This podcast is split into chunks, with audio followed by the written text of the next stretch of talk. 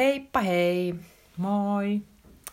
Mä tulin just tuolta Köpiksestä ja mä näin siellä itseni. kerron, kerron, mitä mä tarkoitan. Eli me oltiin mun pojan kanssa, pojan kanssa kahvilassa ja viereiseen pöytään tuli sellainen perhe, jossa oli kolme lasta, josta nuorin oli vauva ja ja olivat varmaan venäläisiä, kaikki oli kiireestä kantapäihin puettu burberiin ja kaikki oli niin kuin päällimmäisin puolin hyvin, mutta muuhun iski saman tien se äidin energia.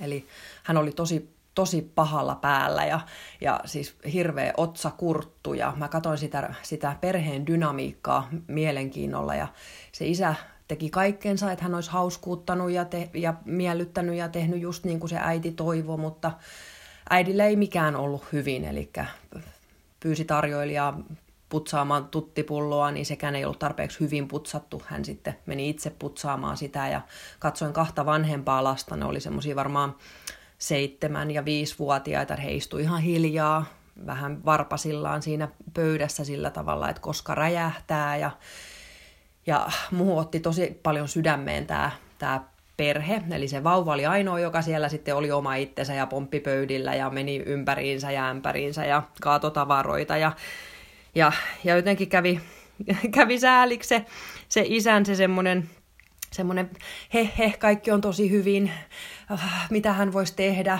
mitä mun pitää seuraavaksi tehdä. Hän odotti koko ajan ohjeita äidiltä, että mitä pitää seuraavaksi tehdä. Ja, ja mä vaan huokasin syvää ja mä ajattelin, että toi äiti olin minä. Et se olin minä vielä seitsemän vuotta sitten. Et mä olin just tollanen. Mä en ollut mihinkään tyytyväinen. Mä olin koko ajan kulmat kurtussa. Mä olin koko ajan niin kuin valmiina räjähtämään. Mä olin koko ajan niin kuin katse tiukkana kaikissa. Mun lapset, vanhemmat lapset varmastikin olivat pelokkaina siinä vieressä, että koska äiti räjähtää. Ja mun silloinen ex-mieheni siis oli just sellainen kuin sekin mies oli. Eli Eli semmoinen hymy, semmoinen vähän pelokas hymy koko ajan naamallaan, että kaikki on kyllä hyvin ja vähän heitti siinä vitsiä ja yritti näytellä leluja lapsille ja yritti pitää sitä tilannetta sellaisena, että hän tässä vielä pärjätään ennen kuin toi äiti sitten räjähtää. Ja mä tein kaikkeni siinä tilanteessa, koska mä tunsin val- valtavaa myötätuntoa tietenkin sitä äitiä kohtaan, koska se olin minä. Ja jotenkin siinä ei ollut mitään sellaista, että mä olisin tuominnut hänet. Mä niin ymmärsin. Ja mä lähetin koko ajan semmoista rakkautta ja mä hymyilin sille äidille. Ja sitten mä mietin, että mä haluaisin sanoa jotain sille äidille, mutta mä mietin, että mitä se olisi, mitä mä sille äidille haluaisin sanoa. Että mitä mulle olisi pitänyt sanoa mm. seitsemän vuotta sitten. Että mä olisin jotenkin rentoutunut tai, tai päässyt siitä niin kuin semmoisesta ärtyneisyyden ja semmoisen jäätävän katkeruuden jumista pois. Niin mä en tiedä että mitä mulle olisi pitänyt sanoa. Mä ajattelin, että joku sulla on kaunis perhe, se ei olisi oikeastaan varmaan niin kuin koskettanut sitä äitiä mitenkään, koska hänellä oli itsellä niin paha olo, että hän, hän ei nähnyt, miten kaunis perhe hänellä oli. Mm. Ja sitten mä ajattelin, että no jos mä jotain ehkä sanoisin, niin että sä olet hyvä äiti, mutta et mä tiedän, että sekään ei olisi mennyt perille, koska hän ei varmastikaan ajatellut olevansa hyvä äiti, koska en mm. mäkään silloin ajatellut. Mä syytin sitten iltasin aina itseäni siitä, että miten kauhea kiukkupussi mä sitten kuitenkin olen. Et mä en oikeastaan sitten niinku tiennyt, että mitä mä olisin hänelle sanonut, mutta mä, mä jäin miettimään sitä pitkään ja ehkä jotain, niinku, mitä mä olisin toivonut sitten, olisi sellainen, että hän sitten ymmärtäisi, että kun se muutos sitten jossain vaiheessa tulee, koska sehän on tullakseen, että hän sitten ottaisi sen muutoksen avosylin vastaan. Että joko hänelle tapahtuu jotain tai hänen läheiselle tapahtuu jotain, mutta jotain pitää tapahtua, että hän pääsee sitten tuosta niinku kiukustaan eroon. Et, et mä näin kyllä, että se ei ollut sellaista, että se oli vaan se päivä siellä lomalla, mm. vaan että se oli semmoista pidempää, että se näkyi niistä lapsen käytöksestä ja siitä isän käytöksestä. Ja kyllä niin kuin koira koiran tunnistaa. niin. Et jotenkin, että mullahan se muutos oli sitten se tyttären sairastuminen, avioero ennen sitä – mutta et just, että jos mulla olisi ehkä siinä vaiheessa sit joku sanonut, että hei, että muutos on tulosta, koska tämä ei voi jatkua pitkään, ei kukaan kestä tällaista pitkään, sä et kestä tällaista no oloa se, pitkään, mi- mm. mutta et varsinkaan, että sun perhekään ei kestä tällaista, että siellä niinku, että joku, sa- joku, jotain tapahtuu tai joku sairastuu, että nyt on niinku niin valtavan niinku huonot energiat mm. siinä koko koko meiningissä, että jopa se tarjoilija tunsi sen ja teki niin kuin kaikkensa heidän puolestaan, mutta että mikään hän ei ollut tarpeeksi hyvää. Et, et jotenkin se, että niin kuin mitä mä oon omalla työlläni halunnut tehdä, on tarjota just niitä ratkaisuja just, just tällaiselle niin kuin tällaisille äidille, joita minäkin olin ennen. Että ei tarvitsisi tapahtua mitään kamalaa, että lähtisi itse vähän miettimään ja purkamaan niitä juttuja.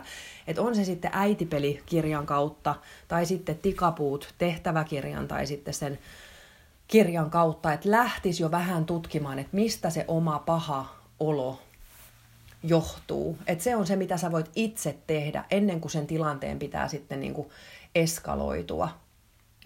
Mutta mut, mä miele, vieläkin mietin eilen illalla vielä tätä perhettä ja sitä äitiä, ja se oli, se oli ihan hurja nähdä se oma matka, että minkä itse on tehnyt siitä hurjan kiukkusesta, koko perhettään tyrannisoivasta äidistä, siksi ihmiseksi, joka mä oon tänään. Että jos mä oon pystynyt siihen, niin kuka vaan pystyy siihen, mutta se, se todella vaatii sitten sen itse tutkiskelun, ja mä toivon, ettei kaikkien tarvitse tehdä sitä niin rankalla kokemuksella kuin mitä mä, mitä mä tein. Et nyt on hirveän hieno, mä olin eilen puhumassa vihermehuista, ja sielläkin tuli just, mulla tuli aina semmoinen hirveän nostalginen tunnelma just siitä, että kuka mä olin ennen ja kuka mä olen tänään, ja miten paljon tämä maailma on muuttunut, että kuinka paljon on nyt nykyään sellaista niin kuin tarjontaa, eli on niitä kirjoja, on niitä naisten piirejä, on niitä retriittejä, on, on vaikka mitä vaihtoehtoja lähteä parantamaan itseään, jos huomaa, että kun katsoo peilistä, että se otsa on vähän rypystä, rypyssä ja se ryhti on vähän niin kuin lannistunut ja tuntuu siltä, että elämä on yhtä kaaosta ja, ja kärsimystä, että sille asialle voi oikeasti lähteä itse tekemään jotain jo tänään. Ja siitähän me puhuttiin ennen kuin me aloitettiin tämä tämä podcast, että et kuinka paljon nykyään voi tehdä. Mutta me tarvitaan sitä kuuntelijaa, me tarvitaan sitä, joka auttaa meitä. Ja usein se ensimmäinen prosessi sit voi olla vaikka jonkun kirjan lukeminen tai jollekin piiriin meneminen tai joogatunnille meneminen. Mutta se, että niinku pyytää jo apua. Että sä sanoit, että säkin oot saanut soittoja Joo. äideiltä. Ja mm. mähän saan myöskin paljon tietenkin soittoja ja meilejä niiltä äideiltä, jotka tarvii ihan ko- kauheasti sitä kuuntelijaa, jotka on uskaltanut niinku antaa ja ojentaa jo sen kätensä, että mulla on mm. paha olo, mitä mä voin tehdä tälle pahalle ololle. Ja sitä on niin paljon kertynyt sitä pahaa oloa, että ensimmäiseksi sitä oikeastaan vaan pitää lähteä purkamaan. Niin, mä kuuntelin vaan sun tarinaa ja se herätti heti kans mussa paljon ajatuksia. Ja no, mä luulen, että toi on kaikkien äitien tie. Ei, ka- mm. ei välttämättä se kärttyisyyden, että se alkaisi niin. siitä tavallaan kärttyisyydestä, mutta mä luulen, että, että enimmäksi on just niitä kärttyisiä äitejä tai niinku, ketkä on räjähtämäisillä ja sitten on niitä, ketkä uiskentelee siellä syvällä syyllisyydessä jatkuvasti, mm. mutta siitähän seuraa kyllä ennen pitkää, kun sä oot antanut ja antanut ja äh, ikään kuin madellut sen perheen ja kaikkien ihmisen edessä ja levittänyt itsesi niin kuin kaikkien käyttöön, niin siitähän seuraa m- myös se räjähtäminen, mutta mä en tiedä, oli, sulle ei ollut välttämättä just että viha-ihmisellähän, niin kuin sä tituleeraat mm. itseäsi, niin sehän, ei ole, sehän et enää, mutta aikaisemmin. En mäkään ole enää syyllisyysihminen, mutta mä kyllä muistan hyvin ne kaikki syyllisyysjutut. Niin mis, miten se, osasitko sä sitten, kun sä mietit sitä naista siellä mm. Tanskassa, niin osasitko sä miettiä just sitä, sä ajattelit omaa elämääsi silloin, kun sä olit tosi mm. vihanen, niin mikä sen niin kuin pohjatunne, oliko se jotain pelkoa jostain, että sä et olekaan tarpeeksi hyvä, vai oliko se vain jotain tyytymätön, tyytymättömyyttä, mitä sä et osannut määritellä, vai, vai nyt jälleen kun sä jälkikäteen, niin, jälkikäteen mietit kun sitä, mietin. koska silloinhan sä oot ollut niin mm. niin inessä siinä Joo. jutussa. Että... Mulla oli se valtava katkeruus siitä, että mä joudun itse tekemään kaiken. Että kukaan ei auta mua, kukaan ei tee näitä asioita yhtä hyvin kuin mulla. Ja se vieläkin tulee silloin tällöin mulla pintaa, koska se oli mulla niin kauan. Eli sulla oli Mut... se, että mm. sun täytyy tehdä se, koska kukaan muu ei tee sitä yhtä hyvin. Joo, Eli tavallaan jo. kukaan muu ei yllä niihin standardeihin, Joo. mitä sulla on sille perheelämälle ja lastenhoidolle. Kyllä. Eli sua ärsytti sen takia, se, että sen mm. takia sä olit hiton vihainen, koska syyllisyysihminenhän taas niin luulee, että kukaan muu ei tee sitä, että sä kannat itsestä harteilla, että apua, mun täytyy tämä kaikki hoitaa, koska mm. kukaan muu, et, ettei vaan kenellekään muille tule niinku liikaa vaivaa, tai että muut ei kuitenkaan jaksa, tai vähän niin kuin tämän mm. tyylin, että sehän ei ja se muuttuu semmoiseksi mm. samanlaiseksi ärtymykseksi, että mun täytyy... Joo, ja sitten kun mä tietenkin tein kaiken, en kantanut kenellekään mulle mitään mahdollisuutta tehdä mitään, niin sitten sieltä tuli se, se niin kuin, että kukaan ei arvosta mua, joka aiheutti sitten taas lisää katkeruutta ja vihaa. Että se oli aivan käsittämätön se oravan pyörä. Teet, teet, teet, ilman mitään arvostusta, josta tulee. Että se vihan tuli niin kuin pyöriä, pyöriä, pyöriä. Totta kai sitä yritti niellä, mutta kun ei sitä pysty nielemään ihan samanlaisesti kuin se nainen, eihän se siellä huutanut siellä kahvilassa, mutta se, se oli just sellainen, niin kuin, että joku olisi tökkässyt sitä sormella, niin se olisi räjähtänyt. Ja ne lapset vaan niin kuin odotti sitä ja, ja, ja apua. Mä, niin, no niin kuin mä monta kertaa sanoin, että munhan lapset sano ihan rehellisesti mulle, että ne pelkäs mua silloin, kun mä olin aina niin pahalla päällä ja vihainen. Ja kyllä mä sen ymmärrän. Muakin vähän pelotti katsoa sitä naista siitä ja mäkin odotin koko ajan ja mä yritin just lähettää ihan hirveästi hyviä vivoja ja rakkautta ja, ja aina yritin saada mm. katsekontaktia, että mä olisin hymyillyt sille ja mä hymyilin hirveästi niille lapsille ja, ja mullakin tuli vähän semmoinen samanlainen olo kuin ehkä niillä koko muulla perheellä, että et, et vitsi kun sulla olisi parempi olo, niin meilläkin olisi parempi olo, että mä lähdin mukaan siihen niin kuin sellaiseen, että, niin kuin, että miellytetään, että tässähän nämä vastakohdat kohdat just tulee, että yksi on vihainen, muut miellyttää, ettei se sitten räjähdä. Mm. Eli kyllähän sieltä viha ja syyllisyys on niin kuin jatkuvasti siinä niin kuin se, tasapaino, se tasapaino on siinä, kun ne on niin semmoisia ääripäitä. Että se, et se mies oli just se semmoinen koiranpentu, joka teki niinku kaiken, mitä se, mitä se nainen pyysi, mutta ei uskaltanut oma-aloitteisesti tehdä mitään, jottei vaan tekisi väärin. Niin, se on, se on kyllä jännää, koska sitten taas monet syyllisyysihmiset hän menettää tavallaan sen otteen. Mä puhun nyt syyllisyysihmisestä, mm. se on vähän omituinen mm. käsite, niin kuin, mutta kyllähän ne ihmiset tunnistaa itsensä, ketkä aina mm. tuntee, että ne ei ole tehnyt tarpeeksi, että mm. kuka suuttuu ja onkohan mä nyt ja onkohan musta liikaa vaivaa ja mitäköhän tässä nyt pitäisi mm. vielä tehdä, että riittäisi. Niin se on sitten taas niin, että syyllisyysihmistä ei pelätä, vaan mm. se jyrätään ja sen yli kävellään ja sen lapset eli minunkin lapset, on hyvin äänekkäitä ja ne vaatii tilansa ja ottaa. Ne tavallaan niin kuin koettelee ja kaivaa siitä syyllisyysäidistä esille sitä, mm. just mistä ollaan ennenkin puhuttu, niin sitä rajanvetoa ja Joo. sitä, että sille hommalle tehdään loppu. Ja niin kuin, että ne kokee sen turvan, että jes, että mun ei tarvii niin kuin johtaa tätä orkesteria, mm. vaan äiti, että nyt, nyt tuli seinä vastaan, että nyt mä mutta sitä ne lapset tekee ja sitähän mäkin toivoin. Sitähän mäkin aina toivoin viha-ihmisenä, että joku tulisi ja laittaisi mulle rajan ja sanoi, että nyt riittää toi tollanen käytös. Että joku olisi vahvempi ja voimakkaampi kuin minä, ettei mun tarvis aina tehdä kaikkea. Mä olisin tarvinnut sen voimakkaamman ihmisen, mä olisin tarvinnut sen ja mä yritin sille miehellekin vähän niin kuin lähettää sellaista vibaa siinä kahvilassa, niin kuin, että sano silleen, että lopeta. Että sano silleen, että nyt riittää, että hei, että me ollaan täällä, täällä on upea, kaunis, aurinkoinen päivä, me ollaan lomalla, meillä on mahtavat, upeat, kauniit lapset, meillä on kaikki hyvin, me ollaan täällä kahvilassa, että nyt loppu toi känkkäränkäily ja rupes nauttia elämästä. Että mikä sulla niinku oikeasti, että mikä sua nyt niinku oikeasti vaivaa? Että jos et saa osaa niinku nauttia tästä, niin lähde vaikka yksin kävelemään. Minä ja lapset osataan nauttia. Mm. Se kuulostaa tosi töykeeltä, mutta ah, jos joku olisi tehnyt tämän mulle, niin mä olisin kunnioittanut sitä ihmistä niin, kuin niin paljon, että jes, joku laittaa mulle ja mun käytökselle rajat. Niin, ja uskaltaa tavallaan kysyä sen kysymyksen, niin. että mikä sua vaivaa, niin. että vähän niin kuin herättää siitä. Että miksi sä niin kuin pilaat oman päiväs, mutta myös mikä mm. oikeus sulla on pilata meidän muiden päivä. Että kato näitä lapsia, kato miten niin kuin hiljaa ja peloissaan ne tässä it, istuu. Mm. Tällaisia mä olisin niin kuin, tarvinnut, että mä olisin joutunut niin kuin, itse kohtaamaan itseni, eikä niin, että sit mun tyttären piti sairastua, että mun piti ruveta niin kuin, pakosta kohtaamaan itseäni.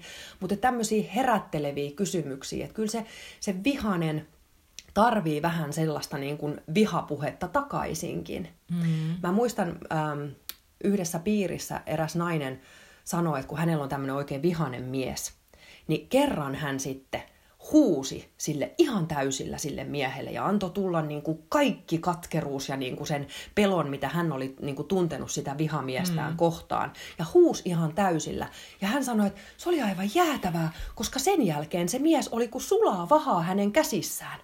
Ja, ja, ja hänelle valkeni, niin kuin, että viha ymmärtää vihaa. Mm. Ja tämä on niinku todella hyvä oivallus just siitä, että kun me ollaan jumissa jossain tunteessa, niin me ei ymmärretä muuta kuin sitä omaa kieltämme. Mm. Eli taas tikapuissa, jos tunnet kaikkia tunteita, niin myös ymmärrät kaikkia eri kieliä. Eli ymmärrät häpeä ihmisten puhetta, ymmärrät himoihmisten haluamista, ymmärrät ylpeysihmisten mm sitä niin kuin kehun, kehumisen tarvetta. Sä ymmärrät kaikkia niitä tunteita ja sä ymmärrät sitä kieltä. Mutta mäkään en viha-ihmisenä ymmärtänyt mitään muuta kuin vihakieltä. Joten silloin kaikki se mielistely ja onko sun kaikki hyvin, ja niin ei, ei niin kuin, se ei ollut mun kieli. Mm-hmm. Mä olisin mm. tarvinnut just, että joku puhuu mun kieltä ja sanoo, että nyt loppu tollanen käyttäytyminen. Että hei, haloo, sä oot kolmekymppinen nainen, jolla on kaikki hyvin ja sulla on tässä mm. niin kuin, sulla on kaikki hyvin, että mikä nyt on? Niin, ja toihan ei, että itsehän toi sanominen ei niinku tuo sulle muuta kuin sen herätyksen ja semmoisen, niinku, että eihän se niinku ole sitten, että no niin, nyt kaikki on hyviä, kaikki ei, muuttuu se, se mutta joku uskaltaa mm. herättää sut siitä, koska syyllisellähän taas on ennemminkin se, että se on jo niin nääntynyt ja uupunut ja sitten tuntuu, että sen pitää tehdä kaikkea, kukaan ei ikinä auta sitä ja mm. koko maailma lepää sen harteilla, niin mä neuvoisin taas sit syyllisyysihmistä, että koska sehän on väärin, että ja sehän ei tule välttämättä kans tapahtumaan, että joku muu sitten ymmärtää sua ja alkaa antamaan sulle niitä asioita, vaan sy- syyllinen taas joutuisi keräämään rohkeutensa ja alkaa itse miettiä, että mitä mä tarviin tähän, ja ruveta ot, kerätä sen rohkeuden ja ruveta antaa itse itselleen sitä ja mm. vaatimaan sitä, koska sehän vaat, vaatii aina sen, että se joudut ilmaisemaan sun ympäristölle, hei, nyt meininki muuttuu, että mä en Joo. enää jaksa, mun voimat on loppu, mm-hmm. mun täytyy tehdä eri lailla, koska, ja sitten sitten se eri lailla on yleensä sitä, että sä alat huomioimaan omia tarpeitasi ja tekemään pikkuhiljaa enemmän ja enemmän ja enemmän niitä asioita, mm. mistä sinä saat voimaa, koska sä oot antanut vaan kaikille muille mm. sitä voimaa. Sitten siinäkin määrin, että kaikki ei edes enää halunnut sitä sulta, mm. mutta sä vaan annat ja annat ja tyrkytät ja huolehdit ja hössötät niin, että sä oot ihan puhki sitä. Etkä enää, eihän syyllisyysihminen uskokkaan, että kukaan häntä auttaisi tai tukisi, vaan niin. se on niin. aina se, että minun täytyy tehdä tämä kaikki nyt, että mm että vain minä voin jaksaa ja säädellä ja mm. niin kuin hoitaa. On syylliselläkin varmaan sitä, että minä hoidan parhaiten. Tai ehkä niin. se velvollisuuden tunto on niin kova, että kukaan muu, et ei kukaan muu sit kuitenkaan hoida tätä.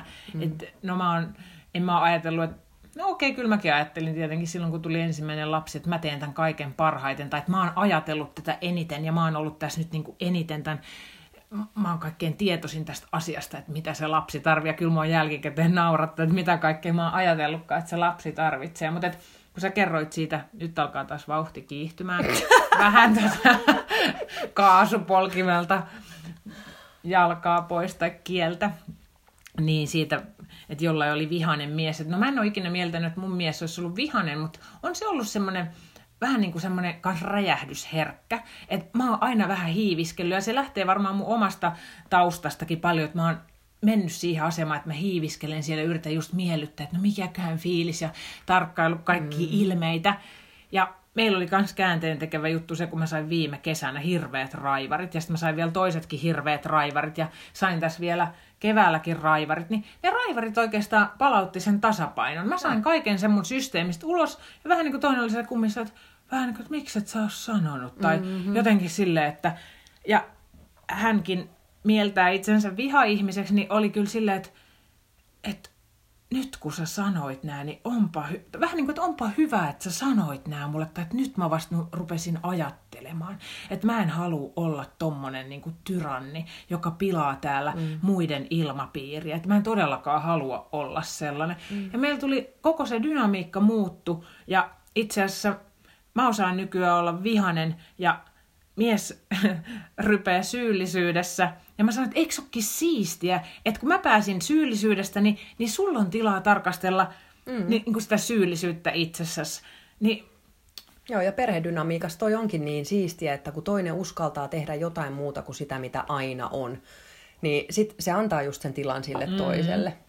Ja kaikki voi muuttua ja pääsee ihan uusien juttujen äärelle, mutta et kyllä varsinkin näin äitienpäivän juurella tai äitienpäivä alla, niin mä sitä aina siitä omasta ajasta, mikä, mutta se on niin tärkeää ja se tarkoittaa just sitä aikaa, että saa mm. että on itseä varten. Eihän se tarkoita, mm. se, on, se oma aika kuulostaa niin kliseiseltä.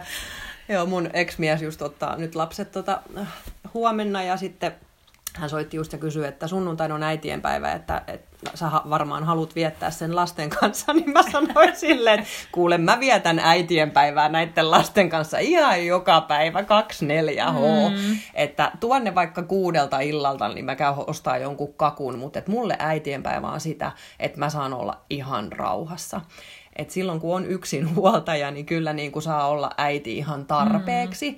Että silloin, silloin mä kans mielelläni otan sen, että mä saan olla ihan rauhassa sen päivän ja sitten illan viettää lasten kanssa. Mulla ei ole mitään tarvetta olla niiden kanssa aamusta iltaan, koska se on ihan normaalia. Mä en muutenkaan ole mikään juhlapyhä ihminen. Et musta se on lähinnä tekopyhää, että kerran vuodessa juhlitaan sitten jotain tiettyjä arvoja ja sitten ne unohdetaan. Että kyllä meillä on, mä sanoin mun miehelle, että meillä on täällä äitienpäivä kyllä niin kuin ihan joka ikinen päivä.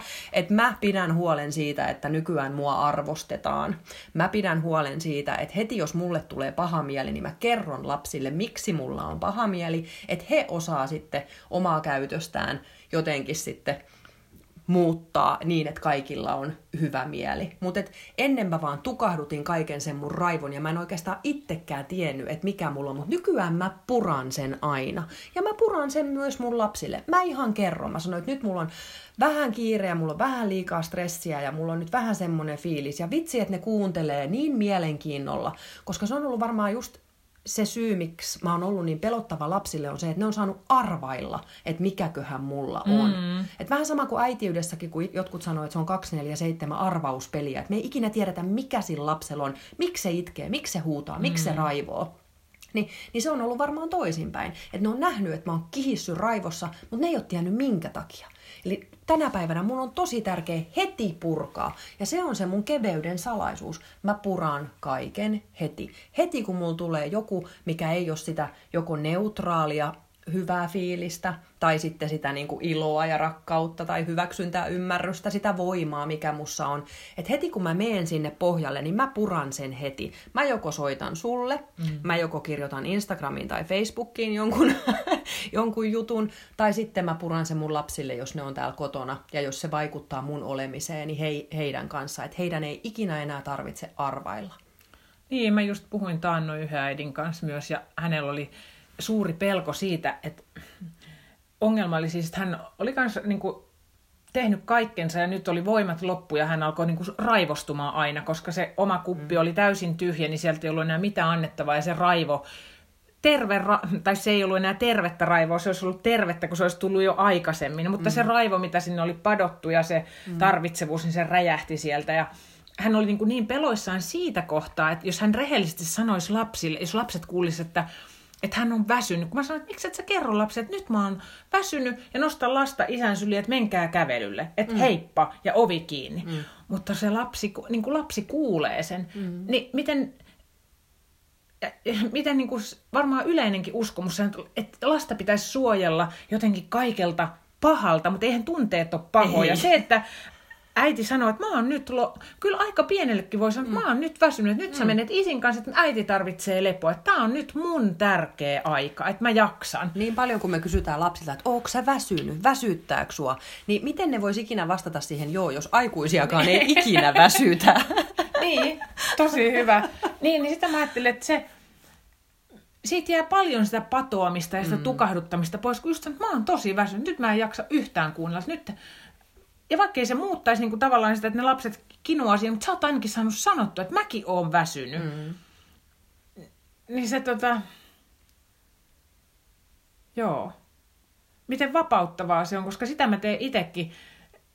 Mutta tavallaan siinä kohtaa, kun mä jo raivostun ja huudan pää punaisena, niin sehän kertoo siitä, että mä en ole kertonut ajoissa, mm. miltä musta tuntuu, vaan mä oon tukahduttanut ja no niin, tehäs nyt, mennääs nyt ja mm. ollaan nyt. Ja ja yritetään nyt, ja hei, haluatteko te tästä, otatteko te täältä nyt pillimehut, no ei meillä ole mm. pillimehu jääkaapissa, mutta otatteko te täältä vihermehut, ai että mä kuulostan nyt Otatteko juuri äsken leipomani chia sesam-sämpylöitä?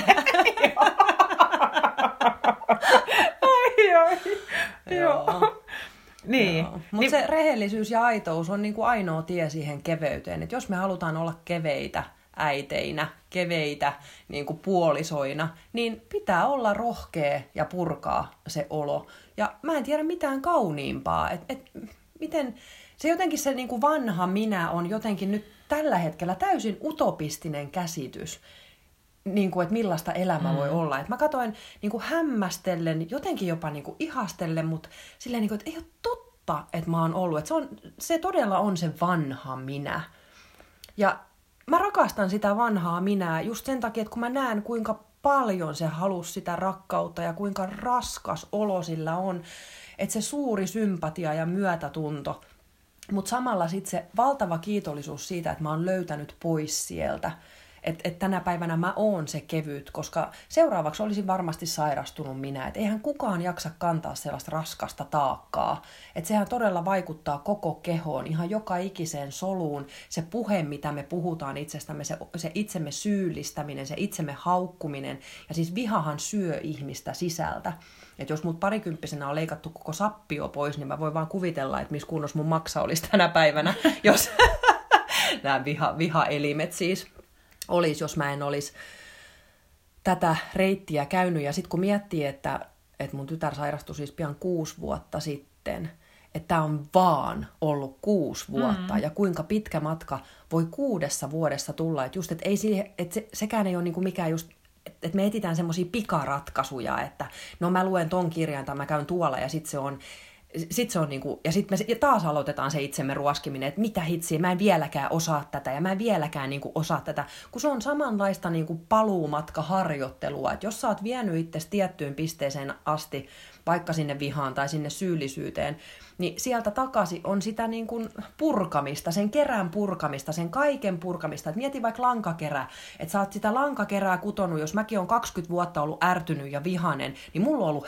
hemmetin iso lankakerä, jota mä oon lähtenyt pikkuhiljaa niin kuin purkamaan poispäin. Enkä sillä samalla vaan vastakohdalla. Eli tämä on nyt tärkeää, että me ajatellaan, että jos mä oon kerännyt hirveästi vihaa, niin sit mun pitää niinku rageta se ulos. Mutta ei, sehän vaan tekee lankakerästä niin, isomman, vaan vastakohta on rauha. Mm. Eli joka kerta, kun mä saan sen vihani tyynnytettyä just sillä tavalla, että mä just mietin, että miksi mä oon näin vihanen, mitä mä en ole nyt saanut tarpeeksi, mitä mä koen, että et, et, eikö mua on nähty, eikö mua on arvostettu, eikö mua on rakastettu, miten mä voin antaa niitä itselleni ennen kuin mä voin vaatia niiltä muita, muilta. Miten mä nyt rauhoitan tämän tilanteen. Ja joka kerta, kun mä oon saanut itseni rauhoitettua, niin se lankakerä on pienentynyt. Ja nyt mä oon tullut siihen, mä oon varmaan niin kuin purkanut keräni nyt siihen niin kuin syyllisyyteen asti. Et mm. Mähän oon viime aikoina tuntenut pelkästään koko ajan syyllisyyttä ja mä oon ollut niin pehmeän, feminiinisen herkkä, että mä oon täällä huutanut ja sullekin sanonut, että nämä feminiiniset tunteet on ihan perseestä. Mm. se on se mun ego, joka haluaa sanoa, että tämä ei ole yhtään kivaa. Mutta mä oon niin fiilareissa siitä, että mä oon todella päässyt käsiksi sinne häpeään ja syyllisyyteen. Ja nyt on semmoinen apatia, suruvaihe, mikä on hyvin hyvin luontaistakin, koska mulla on sen ikäiset lapset, jotka on siinä apatiassa ja surussa. Että et että mä kuljen heidän vierellään, niin totta kai mä oon samojen tunteiden äärellä. Ja tää on niin ihanaa olla täällä herkkyydessä ja pehmeydessä. Se on myös tosi raskasta ja rankkaa, mutta nyt mä taas ymmärrän niin paljon paremmin syyllisyysihmisiä, häpeä-ihmisiä, apatia-ihmisiä ja, ja suruihmisiä. Että olin ymmärtänyt ennenkin, kun on näille tunteille antautunut, mutta että koko ajanhan sä voit mennä syvemmälle ja syvemmälle niihin tunteisiin. Ja tää on kamalan ihanaa, mutta se todella näkyy niin kuin mussa ja mun elämässä, että mitä syvemmälle mä uskallan mennä tähän mun feminiinisyyteen, niin sen syvemmäksi mun ihmissuhteet myös tulee. Ja se on aivan fantastista, että jos tätä matkaa on nyt käyty, niin kuin, vitsi mä inhoan tätä matkaa, mutta jotain sanaa pitää käyttää, mutta et kuusi vuotta, niin entäs sitten kun on mennyt 16 vuotta tai 26 mm. vuotta tai 36 vuotta, ah, tää on niin mielenkiintoista tämä elämä. Eli miksi ihmeessä mä tuomitsisin sen naisen siellä kahvilassa tai tuomitsisin ja häpeisin sitä vanhaa minä, joka oli aivan samanlainen. Se oli vaan se, mitä mä tein, jotta mä voisin tulla sieltä pois.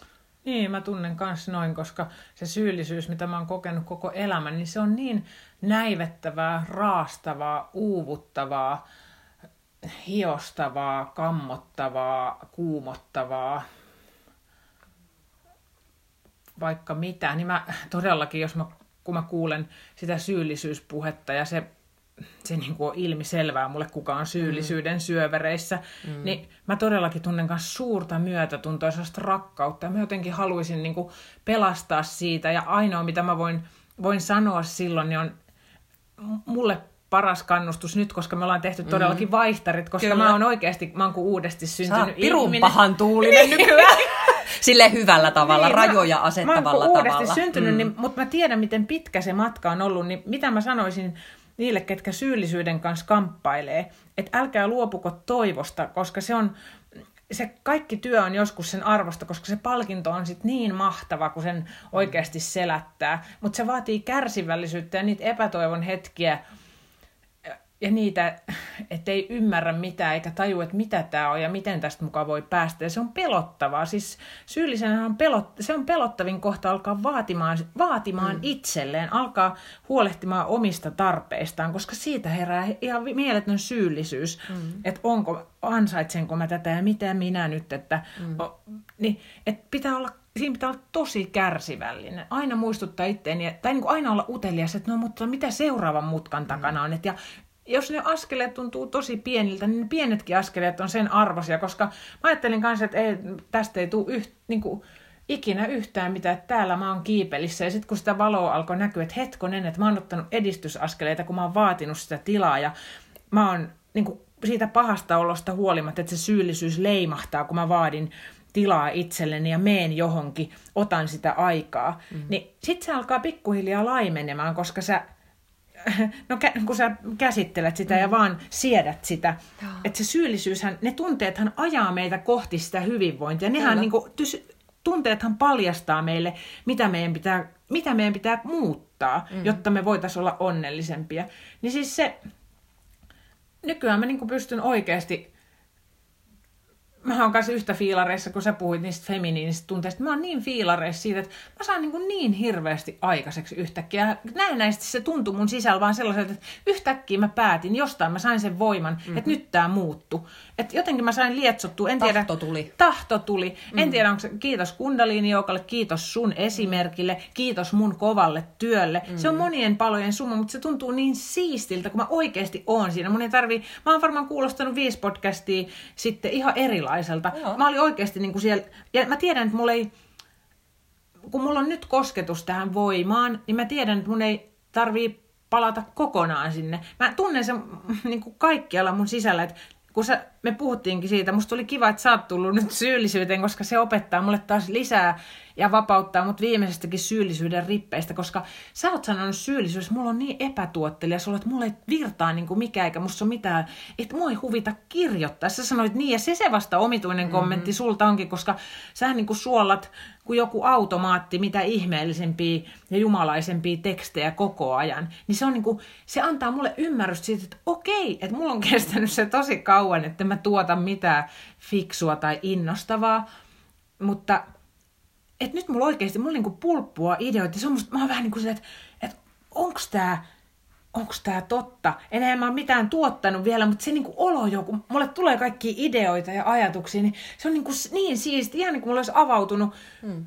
kokonaan uusi kirja. Ei edes enää se sama kirja, vaan se on hmm. läsäytetty kiinni ja mä oon avannut kokonaan uuden kirjan. Niin kyllä se työ palkitsee. Hmm. Se, se, se vaan vaatii meiltä sitä jos ei ensin ole rakkautta itseä kohtaan, niin edes sitkeyttä. Sellaista, ja syyllisellä, syyllisellähän sitkeyttä piisaa kyllä. Se, me, se niin kuin sillä vastuuntunnolla menee vaikka, se menee viimeiseen saakka, kunnes se on aivan näivettynyt ja uupunut. Ja sitten pääseekin kiipeämään ehkä apatiaan, mm. mikä myöskään ei tunnu taaskaan kivalta. Että se tuntuu melkein vielä toivottomammalta paikalta kuin syyllisyys, missä sä kuitenkin niin kuin teet koko ajan, mutta sitten kun sä oot apatiassa, et enää jaksakaan tehdä mitään, sehän vasta pelottavaa on, sä hypit syyllisyyden ja apatian välillä, että ei hemmetti, mä en jaksa mitään, että vitsi mä oon huono ihminen, ja sitten sä loput lojut antautuneen apatiassa, mm. ja sitten portit aukeneekin ylemmille. Joo. Ja tämä on hauskaa, kun me ollaan tehty niinku vastakohtaisesti tämä matka. Eli tärkeä pointti on just se, että vaikka mä niinku kieriskelen syyllisyydessä näinä päivinä ja mä todellakin musta tuntuu, että, mä en, niin kuin, että musta ei virtaa mit, mikään ja mä vaan niin kuin syyllistän itseäni. Ja mun päällimmäisin ajatus, koska kaikissahan tunteissa on tietty se huono puoli ja hyvä puoli. Ja kun minä olen tietoinen ihminen, niin mä hyväksikäytän sitä hyvää puolta tästä syyllisyydestä. Ja mun päällimmäisin ajatus täällä syyllisyydessä on koko ajan se, että mä haluan olla hyvä ihminen. Eli kun syyllisyys on 2-7-vuotiaan tunne, ja siis lapsethan on hyviä, ne on niin hyviä, ne on niin perhekeskeisiä, kotikeskeisiä, niin mulla on just se, että sä, sä saat aikaiseksi ja sä oot ruvennut nyt laajentaa sitä näköpiiriäs. Ja mä oon taas silleen, että mä oon ihan täällä, mä haluan vaan olla täällä kotona ja mun lasten kanssa ja mun rakkaiden ihmisten kanssa. Ja mä koko ajan mietin, että mä haluan olla hyvä ihminen. Mutta sitten mä oon esittänyt itselleni kysymyksiä, että millainen hyvä ihminen mä olen. Hmm. Ja siihen sisältyy just se raja, että mä vedän niitä rajoja sen vihan voimalla. Eli aina kun sä antaudut jollekin uudelle tunteelle, niin kuin mielenkiinnolla, just sillä lapsenomaisella innostuksella, että mitä tämä tunne mulle opettaa itsestäni ja elämästäni, niin sä et ikinä menetä mitään. Mä en ole todellakaan menettänyt taitoa hmm. suoltaa tekstejä.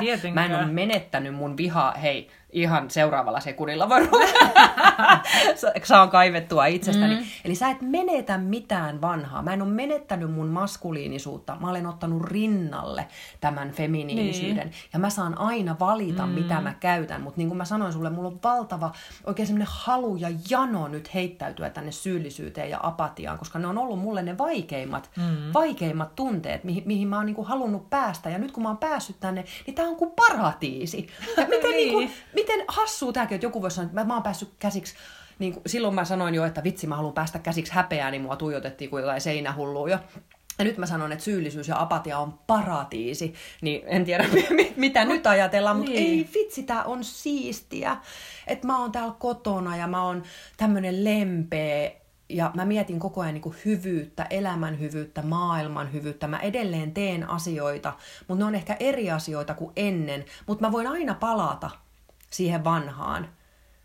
Mutta nyt tämä tuntuu niin hyvältä, tämä syyllisyys ja apatia, missä mä oon. Aivan siis, ah, tää, tää on niinku, mä hengitän ja niinku olen Mut niin. Niinku, ah, tää, on, tää on niin siistiä. Mutta se onkin just, tai tämä onkin hyvä pointti, että sä oot kärsinyt siellä vihassas. Mm-hmm. Sä oot niin kuin sun kasvutarina on alkanut ikään kuin sieltä. Joo. Ja mun kasvutarina taas on alkanut syyllisyydestä. Mm-hmm. Mä oon kärsinyt syyllisyydessä. Ja nyt kun mä oon, ensin mä oon kömpelönä eh, harjoitellut sitä vihaa tavallaan, ja mä, mä oon myös raivannut lapsille, mikä on aiheuttanut mulle lisää syyllisyyttä, mutta se on antanut myös tar- tarkastella sitä vihaa, että miten mä olisin rakentavasti vihainen, koska mm. mä oon mm. nähnyt sen, että mulla on tarve sille vihalle ja mä en ole käyttänyt vihaa elämässäni. Että sen takia mä oonkin, koska mä olen jo tietoinen ja mä oon kärsinyt siellä syyllisyydessä, mm. niin mä en aio enää kärsiä vihassa, mm. vaan mä pystyn, Kyllä. niin kuin säkään tai jo kärsiä eh, syyllisyydestä. Eh, eh, sä, nautin siitä. Sä nautit ja sä jalostat ja sä otat sieltä sen opin ja mm. sä pystyt tietoisemmin tekemään sen. Samoin kuin mä pystyn nyt tietoisemmin, mm. nopeammin ottamaan siitä vihasta sen hyvän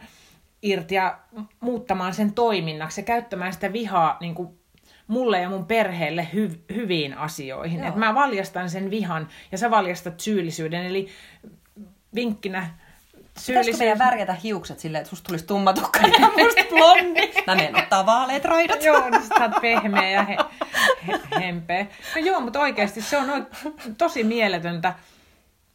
Ja mä en, mä oikeasti ihmettelen sitä, että mik, mik, miten se askel tapahtuu, että sieltä syyllisyydestä, koska se tuntuu musta vähän niin kuin sit lopulta kuitenkin, vaikka mä tiedän, että se on ollut pitkä tie, mutta lopulta se tuntuu musta ihan sellaiset, että se tapahtui jotenkin niin kuin silmiin räpäyttämältä yhtäkkiä bling, niin kuin mun silmät olisi auki ja nyt tää tapahtuu. Mm. Ja sen jälkeen mä aina niin kuin, mä välillä vielä menen sinne sohvan nurkkaan istua ja jotenkin, mutta se ei enää, se sohvan nurkka ei resonoi. Mä en makaa siellä enää siellä sohvan nurkassa. mä niin nautin nyt tosta sohvan nurkasta. Ah, mä oon ostanut kaikki kirjoja, että mä aion niinku oikeasti olla sohvan nurkasta. Mulla on ihanan paljon töitä, jos mä sitten otan sen mun maskuliinisuuteni ja myös tämän uuden feminiinisyyteni mukaan ja osaan niinku käyttää molempiin niissä töissä ja sitten mulla on, mulla on, niinku, mulla on kaikki ja ei vitsi, meillä kaikilla voisi mm. olla kaikki. Me kaikki voitais niin kuin, nauttia kaikista eri tunteista ja kaikesta erilaisesta olemisesta ja tekemisestä ja ihan itse laittaa ne rajamme, että kuinka paljon me halutaan mm. muuta,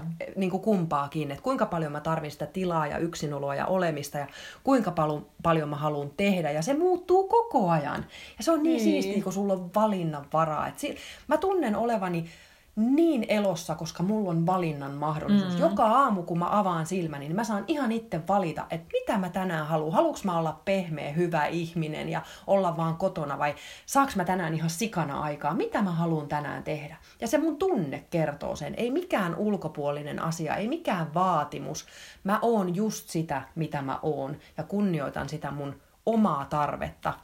Ja se on se, on se niin keveyden syy. Niin, ja sitä, ja sitä mä haluaisin kaikille äideille jotenkin just tota, että sinnehän me kaikki ollaan matkalla siihen, mm-hmm. että me arvostetaan itseämme niin paljon, osataan kuunnella itseämme. Mut, ja tunteet on mun mielestä siinä se avainasia. Mm. Mä luin jotain kundaliini joka kirja ja siellä puhuttiin just, että me ollaan että uskonnolla on aina ollut sijansa tässä maailmassa, eli mm. niin kuin sanoin, henkisyys on otettu huomioon, keho on otettu huomioon, kehosta tiedetään jo tosi paljon, kehoa on tutkittu ja käyttäytymistä on tutkittu, mutta tunteet on vähän niin kuin ollut semmoinen näihin päiviin saakka semmoinen tuntematon maaperä, että niille ei oikein annettu arvoa. Että se on vähän niin kuin sellainen neljäs tukijalka Joo. onnellisuudelle ja itsensä ymmärtämisellä. Ja se tärkein, mihin nyt näkeekin, että näinä päivinä keskitytään, mihin säkin oot keskittynyt, mm. niin mun mielestä se on niinku se, mistä meidän kaikkien kannattaisi lähteä lähestymään tätä asiaa, koska mä oon ihan varma, että ne tun, niiden tunteiden tunteminen on tie sinne mm. rauhaan ja, ja semmoiseen tasapainoon. Ja mä haluaisin jotenkin, että jokainen äiti voisi antaa itselleen sitä lahjaksi. Ja mä oon lukenut paljon hyviä kirjoja, monet niistä englanniksi, mun mielestä, ja mä en tiedä, onko mä lukenut suomeksi, kauheasti tu- muita tunnekirjoja. Ja en mä tiedä kuinka paljon niitä onhan tunteita käsitelty aina kirjoissa, mutta kyllä mä oikeasti suosittelen ihan niin kuin tosi lämpimästi, jos haluaa saada sen näkökulman niihin tunteisiin, että ne tunteet on rikkaus mm. ja että mitä ri- lahjoja niillä tunteilla on annettavana, niin kyllä mä oikeasti hakisin, jos, jos se mies tai anoppi tai pappa tai kuka ei, lapsi ei osta sulle ö, tikapuut rakkauteen tehtäväkirjaa, niin mä oikeasti hakisin sen itse, koska se on niin kuin, sä pääset aika äkkiä, sä saat sellaisen kokonaiskuvan niistä ja sä alat oikeasti arvostaa tunteita, koska yksi äiti, kenen kanssa me juttelin, niin mulle valkeni se, että mehän edelleenkin me pelätään niitä tunteita tosi paljon. Ne tunteet vähän pidetään niin kuin sen pahan olon aiheuttajana, vaikka sehän ei juurikaan ole niin, vaan ne tunteet paljastaa sen, että mitä muutoksia sun pitäisi tehdä. Ja ne kertoo, ne on viesti sieltä sun syvältä sisältä, että mitä, mitä tarvitsisi mitä tarvitsisi muuttaa, että mulla olisi parempi olo. Että nehän on niinku, nehän puhuu niin selkeitä kieltä, että sä et voi olla kuuntelematta niitä, tai voit, mutta se, se räjähtää sieltä sun silmille entistä niin kuin vaikeampana pakettina, että niitä kannattaa alkaa heti kuuntelemaan. Että mä kyllä, että siitä kun se alkoi se tunteisiin sukeltelu, kun me molemmat luettiin silloin yksi kesä Hawkinsia, mm. ja sitten sä niin kuin, teit tämän nerokkaan nerokkaan tikapuut rakkauteen kirjan niin kuin sen inspiroimana. Mm. Ja lisäsit sinne kaikkea omaa kokemusta ja tutkimusta ja, mm. ja tunnetta. Niin se on kyllä oikeasti muuttanut todella mun elämää ja niin kuin mun suhtautumista tunteisiin yleensäkin, ja sitä tietoisuutta, mitä se on tuonut niistä tunteista. Ja se ihana ajatus siitä, että just että ne tunteet on niitä mun tärkeimpiä seuralaisia, että niille pitää antaa sitä tilaa, että siitä alkaa oikeasti se paranemisen tie mm. ja eheytymisen tie, niin sitä mä oikeasti koko sydämestäni haluan Joo, äideille mua ei, mua ei hävetä yhtään sanoa, että, niin kuin, että jos haluat lähteä parantamaan itseäsi ja tunneelämäsi, niin osta se tehtäväkirja. Se maksaa siis reippaasti alle 20 euroa ja mä oon nähnyt kuinka huikeita oivalluksia ihmiset on siitä saatu. Mä oon tosi ylpeä siitä kirjasta. Niin mäkin. Ja se, se, se todella, että jos sä sen ajan annat itsellesi, että sä sen täytät. Ja moni sanoo just, että just näiden niin sanottujen negatiivisten tunteiden täyttäminen on tosi helppoa. Että kun mieli koko ajan kertoo sulle, mm-hmm. että missä mm. sä et ole tarpeeksi hyvä ja mitä sä et vielä osaa. Että sinne tulee tekstiä vaikka kuinka paljon. Mutta se todellinen koetinkivi on sitten ne voimantunteet, että sä yrität mennä sinne sydämeen, sit se harjoitus jo itsessään, että sä meet sinne sydämeen ja alat muistelee, että missä elämäntilanteissa oot ollut rohkea, missä että milloin sä, millaisissa tilanteissa osaat olla neutraali, mm. mistä, niin kuin, mitä sä hyväksyt, kuinka viisas, intuitiivinen ihminen sä sitten loppujen lopuksi oletkaan, ja kuinka paljon sussa on rakkautta ja kuinka paljon sulle tarjottaisiin rakkautta. Et se on vaikeampi tehtävä, koska se mieli suoltaa sitä kyllä, mutta se sydän, niin sinne pääseminen kestää vähän kauemmin aikaa, mutta sieltä sydämestä löytyy se totuus ja se viisaus ja, ja se, mitä sä olet. Joten anna itselle se lahja ja mieti vaikka, että mitä on ne lahjat, mitä sä oikeasti haluat äitien päivälahjaksi. Ja jos ei kukaan muu osaa niitä sulle antaa, niin anna ne itsellesi. Hyvää äitien päivää. Hyvää äitien päivää, kaikki ihanat äidit.